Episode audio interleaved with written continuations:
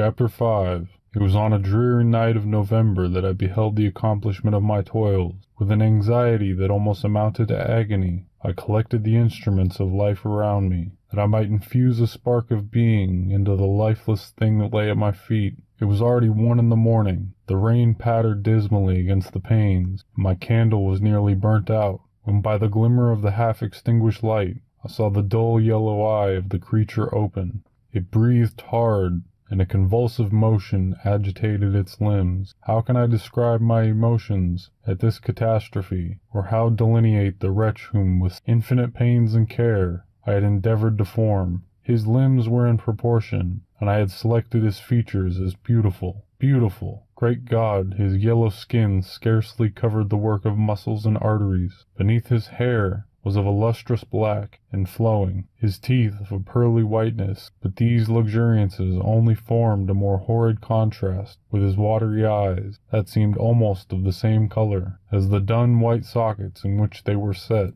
his shrivelled complexion and straight black lips. The different accidents of life are not so changeable as the feelings of human nature. I had worked hard for nearly two years for the sole purpose of infusing life into an inanimate body. For this I had deprived myself of rest and health. I desired it with an ardour that far exceeded moderation. But now that I had finished, the beauty of the dream vanished, and breathless horror and disgust filled my heart. Unable to endure the aspect of the being I had created, I rushed out of the room, and continued a long time traversing my bedchamber. Unable to compose my mind to sleep, at length lassitude succeeded to the tumult I had before endured and I threw myself onto the bed in my clothes, endeavouring to seek a few moments of forgetfulness, but it was in vain. I slept indeed, but I was disturbed by the wildest dreams. I thought I saw Elizabeth in the bloom of health, walking in the streets of Ingolstadt. Delighted and surprised, I embraced her, but as I imprinted the first kiss on her lips, they became livid with the hue of death. Her features appeared to change, and I thought that I held the corpse of my dead mother in my arms. A shroud enveloped her form,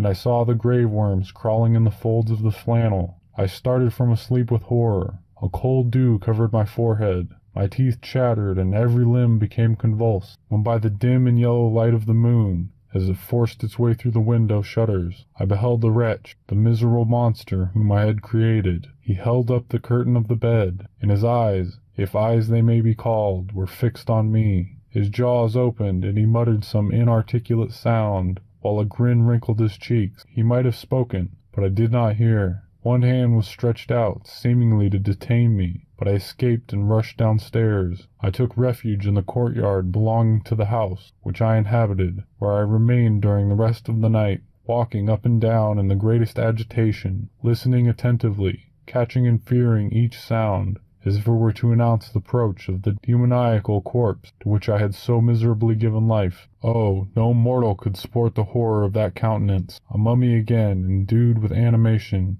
could not be so hideous as that wretch. I had gazed on him while unfinished. He was ugly then, but when those muscles and joints were rendered capable of motion, it became a thing such as even Dante could not have conceived. I passed the night wretchedly. Sometimes my pulse beat so quickly and hardly that I felt the palpitation of every artery. At others, I nearly sank to the ground through languor and extreme weakness. Mingled with this horror, I felt the bitterness of disappointment. Dreams that had been my food, and pleasant rest for so long a space, were now become a hell to me, and the change was so rapid, the overthrow so complete. Morning, dismal and wet, at length dawned and discovered to my sleepless and aching eyes the church of Ingolstadt, its white steeple and clock which indicated the sixth hour. The porter opened the gates of the court, which had that night been my asylum, and I issued into the streets, pacing them with quick steps, as if I sought to avoid the wretch whom I feared. Every turning of the street would present to my view.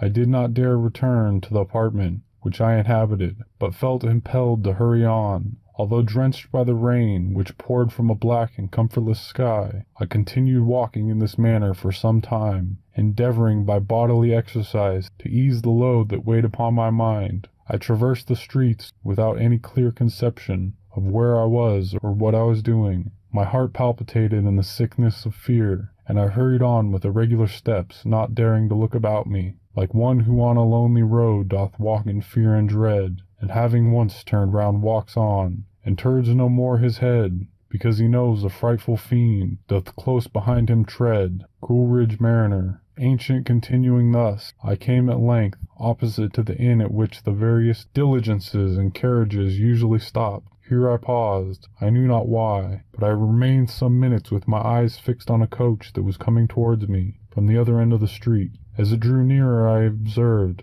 that it was the Swiss diligence, stopped just where I was standing, and on the door being opened, I perceived Henry Clerval, who on seeing me instantly sprung out. "My dear Frankenstein," exclaimed he, "how glad I am to see you! How fortunate that you should be here at the very moment of my alighting!" Nothing could equal my delight on seeing Clerval. His presence brought back to my thoughts my father, Elizabeth, and all those scenes of home, so dear to my recollection. I grasped his hand, and in a moment forgot my horror and misfortune. I felt suddenly and for the first time during many months calm and serene joy. I welcomed my friend, therefore, in the most cordial manner, and we walked towards my college. Clerval continued talking for some time about our mutual friends and his own good fortune in being permitted to come to Ingolstadt. You may easily believe, said he, how great was the difficulty to persuade my father that all necessary knowledge was not comprised in the noble art of bookkeeping, and indeed I believe I left him incredulous to the last, for his constant answer to my unwearied entreaties was the same as that of the Dutch schoolmaster in The Vicar of Wakefield.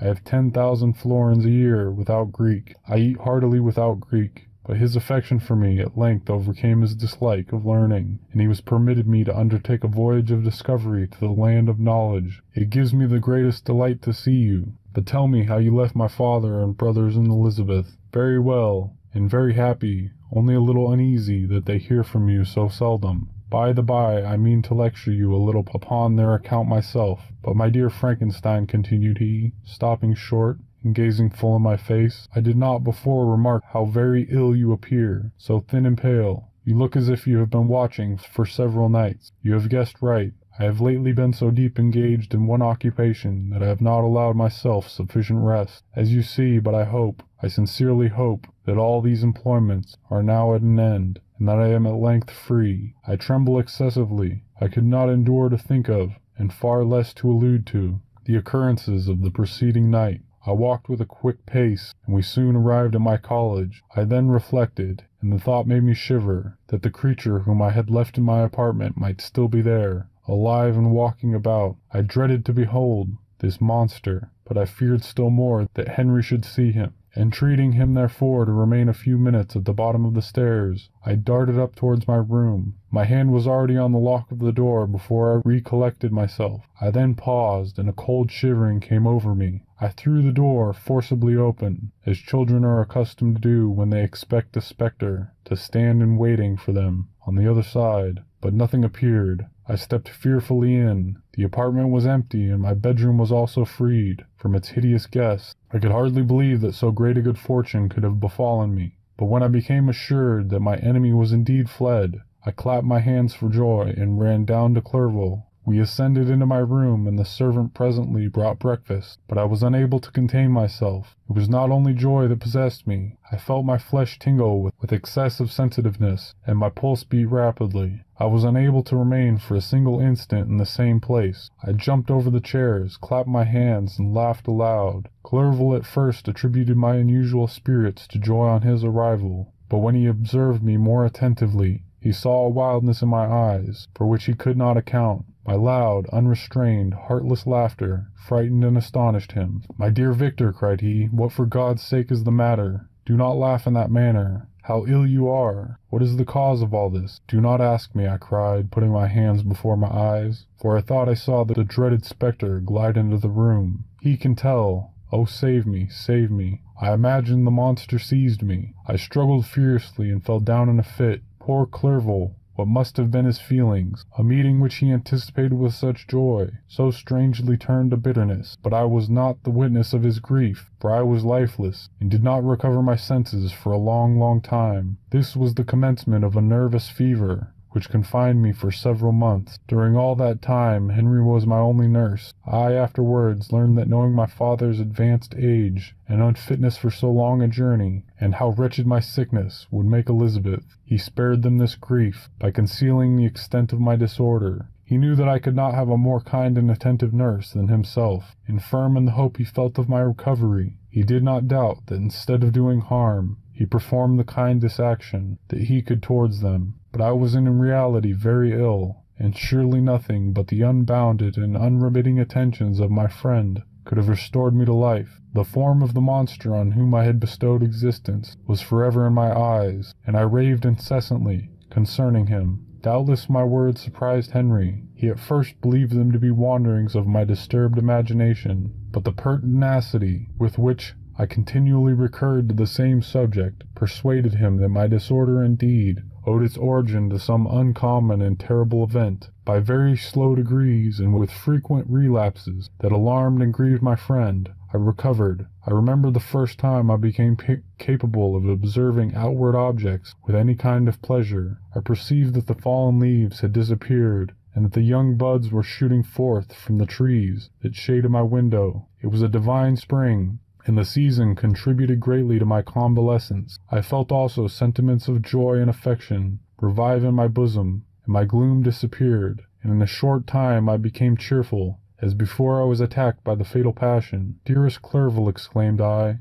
how kind, how very good you are to me. This whole winter, instead of being spent in study as you promised yourself, has been consumed in my sick room. How shall I ever repay you? I feel the greatest remorse for the disappointment of which I have been the occasion, but you will forgive me. You will repay me entirely if you do not discompose yourself, but get well as fast as you can. And since you appear in such good spirits, I may speak to you on one subject, may I not? I tremble. One subject? What could it be? Could allude to an object on whom I dared not even think? Compose yourself, said Clerval, who observed my change of colour. I will not mention it if it agitates you, but your father and cousin would be very happy if they received a letter from you in your own handwriting. They hardly know how ill you have been, and are uneasy at your long silence. Is that all, my dear Henry? How could you suppose that my first thought would not fly towards those dear, dear friends whom I love, and who are so deserving of my love? If this is your present temper, my friend, you will perhaps be glad to see a letter that has been lying here some days for you. It is from your cousin, I believe.